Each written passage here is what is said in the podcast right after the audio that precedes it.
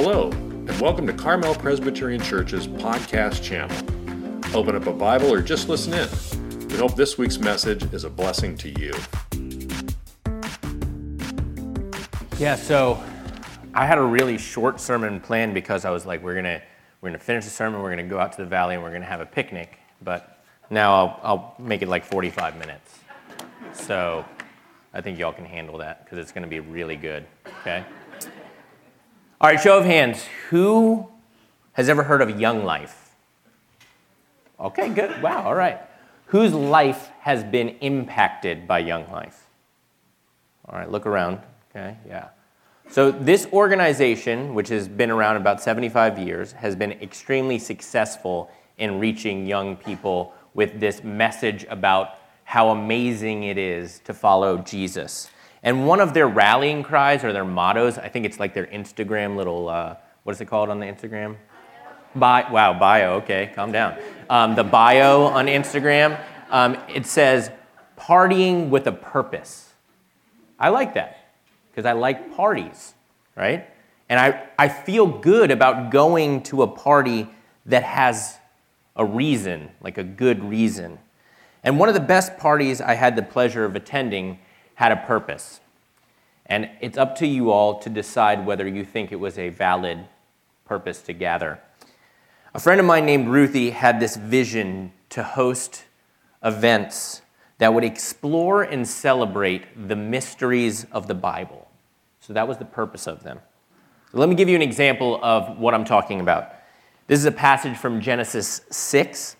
It says, When human beings began to increase in number on the earth, and daughters were born to them, the sons of God saw that the daughters of humans were beautiful, and they married any of them they chose. Then the Lord said, My spirit will not contend with humans forever, for they are mortal. Their days will be a 120 years. The Nephilim were on the earth in those days, and also afterward, when the sons of God went to the daughters of humans and had children by them. They were the heroes of old, men of renown. All right, who knew who, who knows what a Nephilim is or are? Or, no one? Okay, this is good. This is the purpose that we had this party. Who's have you have you heard you've never heard of it? Nephilim? Okay. All right. Who knows how to pronounce Nephilim? I think I'm saying it right, so I'm glad that none of you know how to say it correctly. So, Ruthie was this mastermind behind one of the greatest ongoing parties in the history of humankind, the Nephilim Party. And it, it had a five year run.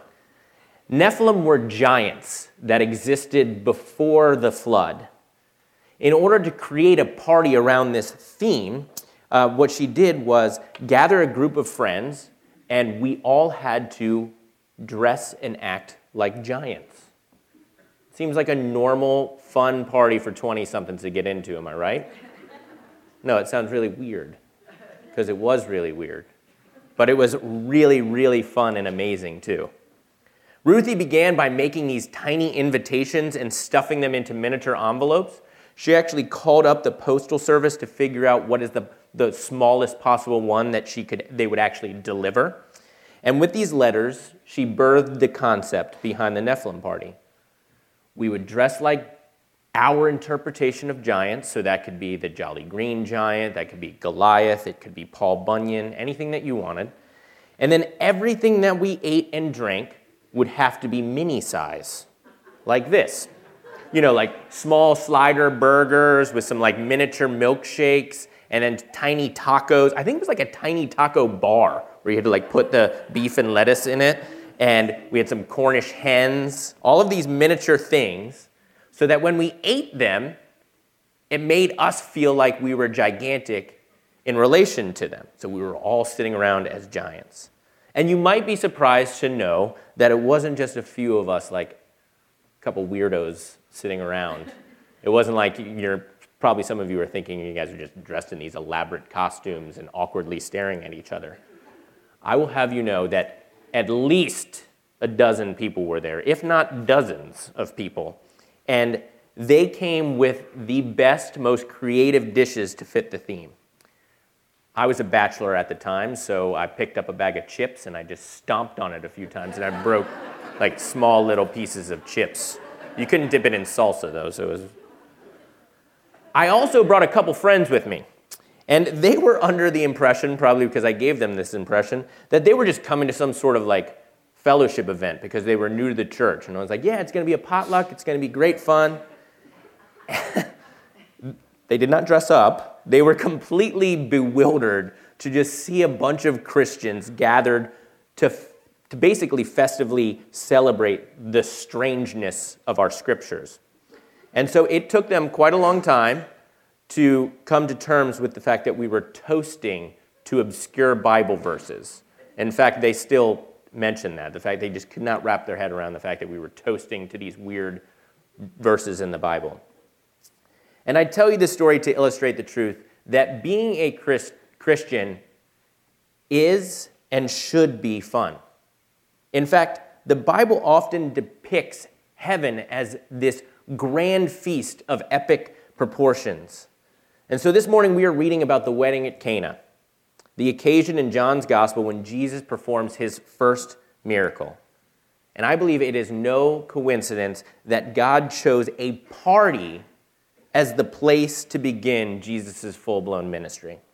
So turn in a Bible or an app to John chapter 2. We'll be reading verses 1 through 11. If you're using a Pew Bible, it's page 887. And I will pray as you are finding it. Father, we open up your word right now to um, be taught by you. So we ask that your Holy Spirit would move, that you would illuminate the scriptures for us, that you would make them real for us, that we would learn more about your character, and that we would leave this place changed. It's in your name. Amen. All right, beginning in verse 1, John chapter 2. On the third day, there was a wedding at Cana in Galilee, and the mother of Jesus was there. Jesus also was invited to the wedding with his disciples. When the wine ran out, the mother of Jesus said to him, They have no wine. And Jesus said to her, Woman, what does this have to do with me? My hour has not yet come. His mother said to the servants, Do whatever he tells you. Now there were six stone water jars there for the Jewish rites of purification, each holding 20 or 30 gallons. Jesus said to the servants, Fill the jars with water, and they filled them up to the brim. And he said to them, Now draw some out and take it to the master of the feast. So they took it. When the master of the feast tasted the water now become wine, and did not know where it came from, though the servants who had drawn the water knew, the master of the feast called the bridegroom and said to him, Everyone serves the good wine first, and when people have drunk freely, then the poor wine but you have kept the good wine until now. This, the first of his signs, Jesus did at Cana in Galilee and manifested his glory. And his disciples believed in him. So, we've been in this series about the beauty of Jesus for the past two months now. And I think an often overlooked reality about the God we serve is that he is genuinely fun. Seriously, how mind blowing would it have been to follow around this guy, Jesus? He's walking around town having parties with sinners. That sounds fun. Seemingly eating all of the time, also very fun. Healing diseases and disorders, and then just like kicking some demons' butts for good measure. This is fun stuff. This is actively fun stuff. And this morning's passage illustrates the joy it was to be around Jesus. So we learn that he's at this wedding feast. He is there with his family and friends, and he's I guess they're just to celebrate a wedding, right? To have some fun. And this isn't some little podunk affair. This is a lavish event hosted by a well to do family. The text says that there is a feast, there are several servants, including one who oversees the entire function, and then there's six large stone jars in the house. All of these details indicate a relatively high social and economic status of the hosts. And such hosts would naturally be expected to put on this elaborate celebration in which all of the guests had all the food and wine that they could possibly want. So when the wine ran out, this was no small issue. The seriousness of this makes complete sense to us if we think about it. Imagine for a moment if you are invited to a wedding at Carmel Valley Ranch. You get a fancy invitation in the mail. If it was like ours, it's on like wood. We sent wooden invitations out. And you, you learn that there's a ceremony. It's going to begin at 4 p.m., and then there's a reception to follow. It's a black tie affair also. You gladly accept because you want to support the, the couple and you just want to have fun. And if you're like me, the day of the event comes and you've got to prepare yourself. So you eat this huge breakfast and then you don't eat lunch so that you're sufficiently expanded but then empty at the same time so that you can fit all of the food in the smorgasbord. After the ceremony, you walk over to the reception area and you enjoy some delightful little appetizers to whet the appetite. And you're licking your chops as you see the bridal parties and like the first four main tables, one through four, as they're, as they're being served a beef tenderloin with beurre blanc sauce. But then the servers, they, they suddenly stop coming out. And you watch as in horror as the father of the bride just slumps to the dance stage. And you watch in horror as he makes this shocking announcement. They've run out of food. He apologizes profusely, profusely, but the damage is done. He and his family are embarrassed, and half of the guests, including you, are hangry. And if you don't know what hangry is, there's a definition. If this were to actually happen, then the bride, the groom, and their families would probably be so ashamed that their memory of the wedding day might be ruined. The party might even stop, or at least end early as a train of people leave because they're hungry and they need to go get some dinner. This would be a disaster. Mary, the mother of Jesus, is trying to do some serious damage control in order to avoid a disaster like that. We don't know why, but she takes up the cause of the wedding host and approaches Jesus with this frantic request Do something quick. They ran out of wine. She obviously knows that there's something special about her son, but Jesus is apprehensive to say the least when he responds to his mother's request with these words Woman, what does this have to do with me? My hour has not yet come. For some of the, us, this is a hard phrase that Jesus speaks to his mother. But Jesus made a habit out of doing the things that he saw the Father doing, not what people commanded him to do. He goes on to fulfill his mother's request, but he makes sure to do it out of his own free will. And if you find yourself put off by this comment, remember that Mary doesn't seem to be troubled by it at all, and so neither should we. Actually, it's kind of amusing the way that she handles it.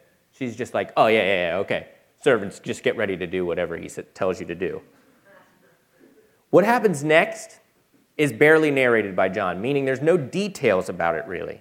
There's no action performed by Jesus, such as praying to God or touching or speaking to the jars of, of water. Jesus gives only a simple command to the servants to fill them to the brim. And these aren't just any old jars.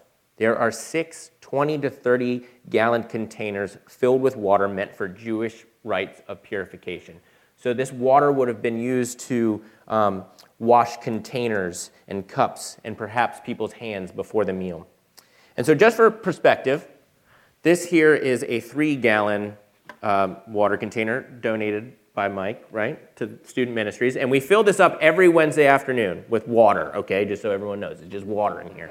Um, and so then we have about 50, actually more than 50 middle schoolers and high schoolers come through the doors on Wednesday. And by the end of the night, I open this up and I pour out about half of it. So this little container is enough to quench the thirst of 50 ravenous teenagers.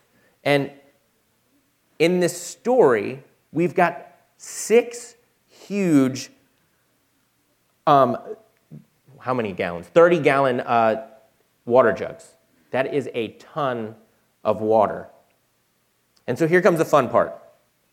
And it's not fun because it's alcohol. In no way is that the point of the story. A lot of people try to make that the point of the story that has nothing to do with it. The significance of the passage and the beauty of Jesus that, exudes, that it exudes is the fact that Jesus takes people's expectations and he full blown blasts them to smithereens. This miracle points to the reality that our God constantly goes above and beyond. Who knows what Mary and, and the servants were expecting Jesus to do? But I can only guess that they would have never dreamed that Jesus would take 150 gallons of water and change it in wine in order to come to the rescue. Jesus richly provides for the wedding guests. Now they have in excess, and the catastrophe has been prevented.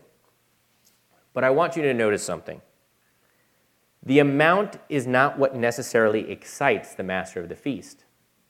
He is the first to drink the water turned to wine, and he is shocked by what he tastes. Many of you do not know this about me, and some of you probably might be surprised to learn this. But at one point in my mid 20s, I am confident that I could have taken the test to become a certified sommelier.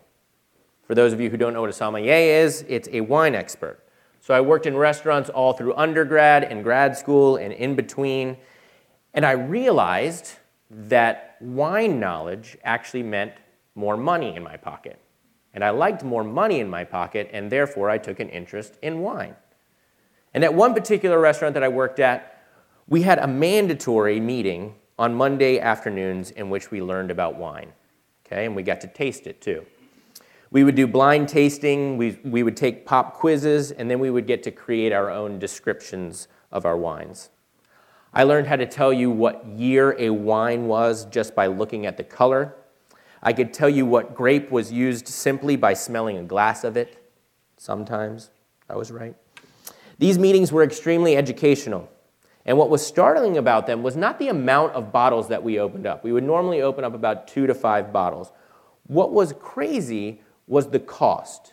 It was not uncommon for us, the 10 of us, to share about $1,000 worth of wine just at a Monday afternoon meeting. An unfortunate result of this was the fact that my palate actually became more refined and I could actually taste the difference between good wine and bad wine, and good wine's better and more expensive. And we loved the Mondays when we got to open up like the big boys, like the first growth Bordeaux's and um, some nice white Burgundies or a rare Super Tuscan. The winos know what I'm talking about. On those particular occasions, we would want to drink the most expensive and nuanced wine first, while our taste buds were fresh and could appreciate the complexities of the vintage. So, in my experience, it makes practical sense in verse 10 when that head servant exclaims, Everyone serves the good wine first. And when people have drunk freely, then the poor wine. But you have kept the good wine until now. When the master of the feast takes the, that first sip and excitedly calls over the bridegroom, he is astounded at its quality and knows nothing of the quantity. Wedding festivities could last for days in those times, and surely you would not want to bring out the best towards the end because it would essentially be wasted on people whose senses were dulled. And that is putting it very nicely. Jesus' glory is revealed not in the power to transform the water into wine, but in the generous provision of superior wine for the wedding feast. His deed calls to mind the Old Testament promises of the feasting and drinking that will characterize the messianic age to come, the age that has arrived with the coming of the Christ. The prophet Amos wrote, Behold, the days are coming, declares the Lord when the plowman shall overtake the reaper, and the treader of grapes him who sows the seed. The mountain shall drip sweet wine, and all the hills shall flow with it. I will restore the fortunes of my people Israel, and they shall rebuild the ruined cities and inhabit them. They shall plant vineyards and drink their wine, and they shall make gardens and eat their fruit. Jesus is marking the beginning of those days that Amos prophesied about. The promised time of salvation has come in the person of Jesus, and it is characterized by feasting in abundance and joy. Jesus is beautiful because he is fun. He loves a good party. but also because he is generous and kind. Look again at verse 11. This, the first of his signs, Jesus did at Cana in Galilee and manifested his glory, and his disciples believed in him. I want to draw your attention to two things. First, this is his first sign, and second, this is the first time that his disciples believed in him. Throughout Scripture, signs are often linked with wonders and are indicators of God's action in the world. Whether extraordinary or ordinary, these things are signs because they are not ends in and of themselves. Signs function primarily to point to God's work. The sign in this passage with the plentiful provision of wine could be read in tandem with a passage like John 6, Jesus feeding the 5,000. In each case, Jesus provides a surplus, extra, that sustains life. Jesus is the bread and wine that will never run out, and heaven is the party that never stops. And it is at this occasion that the disciples trust this to be true.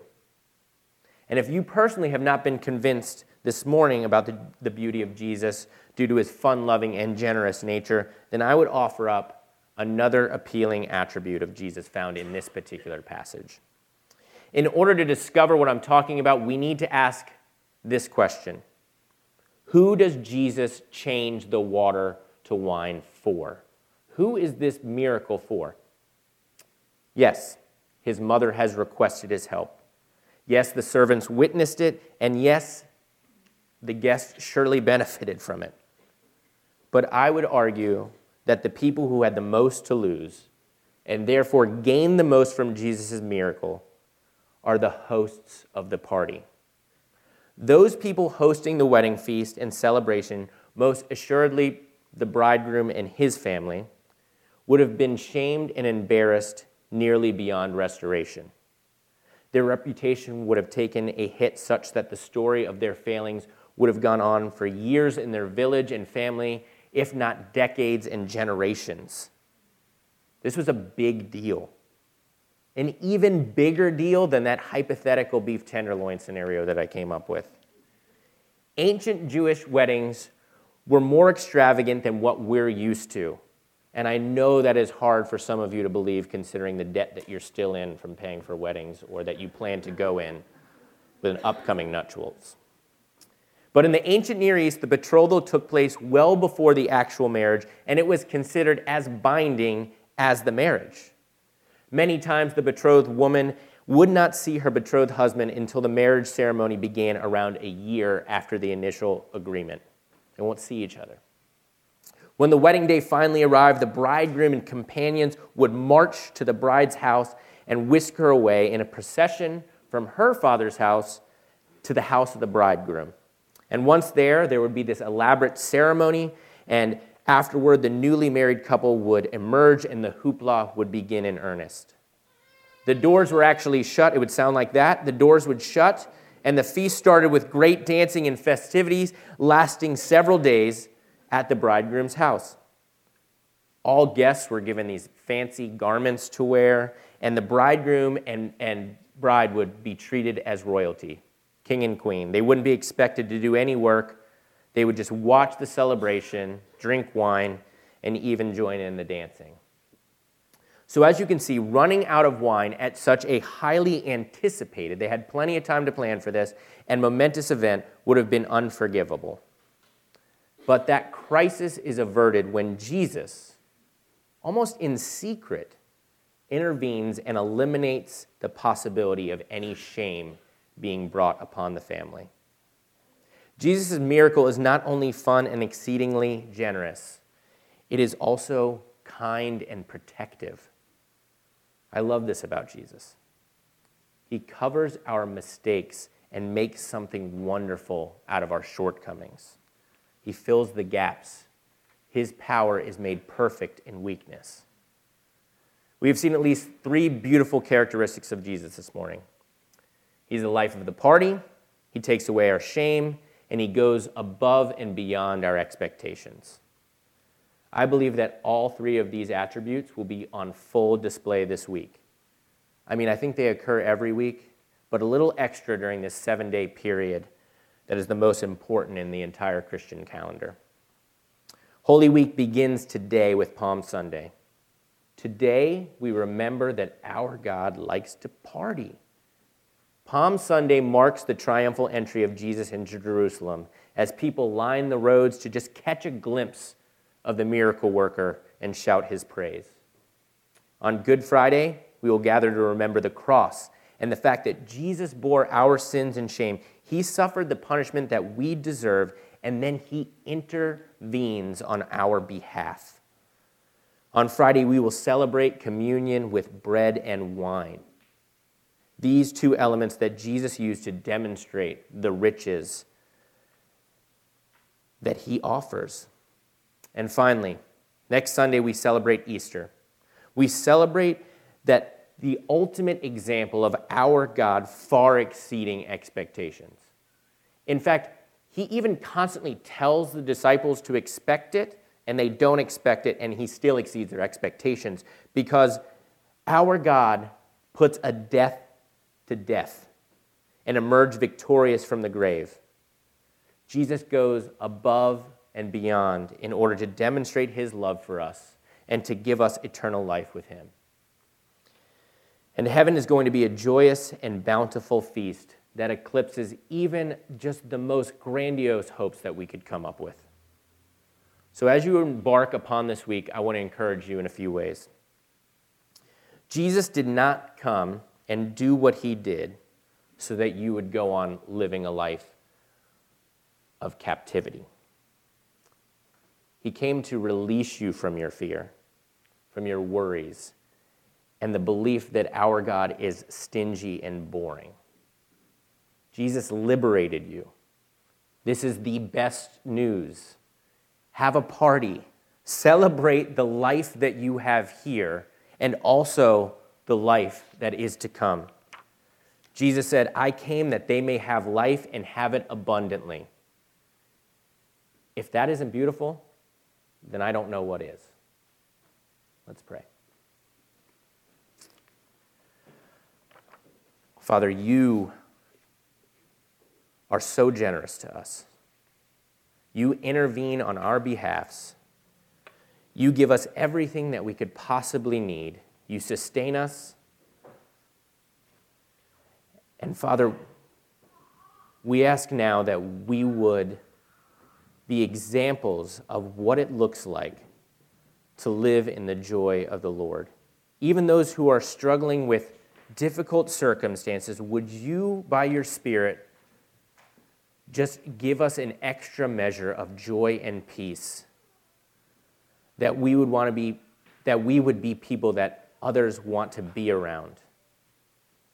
And god we ask you especially those who are in need that you would show up and give enough for us to be sustained and now, Father, as we give back to you a portion of what you've so richly given to us, we pray that you would powerfully use this, that you would take it, that you would bless the missionaries, that you would bless these people in this community, and that we would get to see the benefit of the sweet wine pouring down these hills.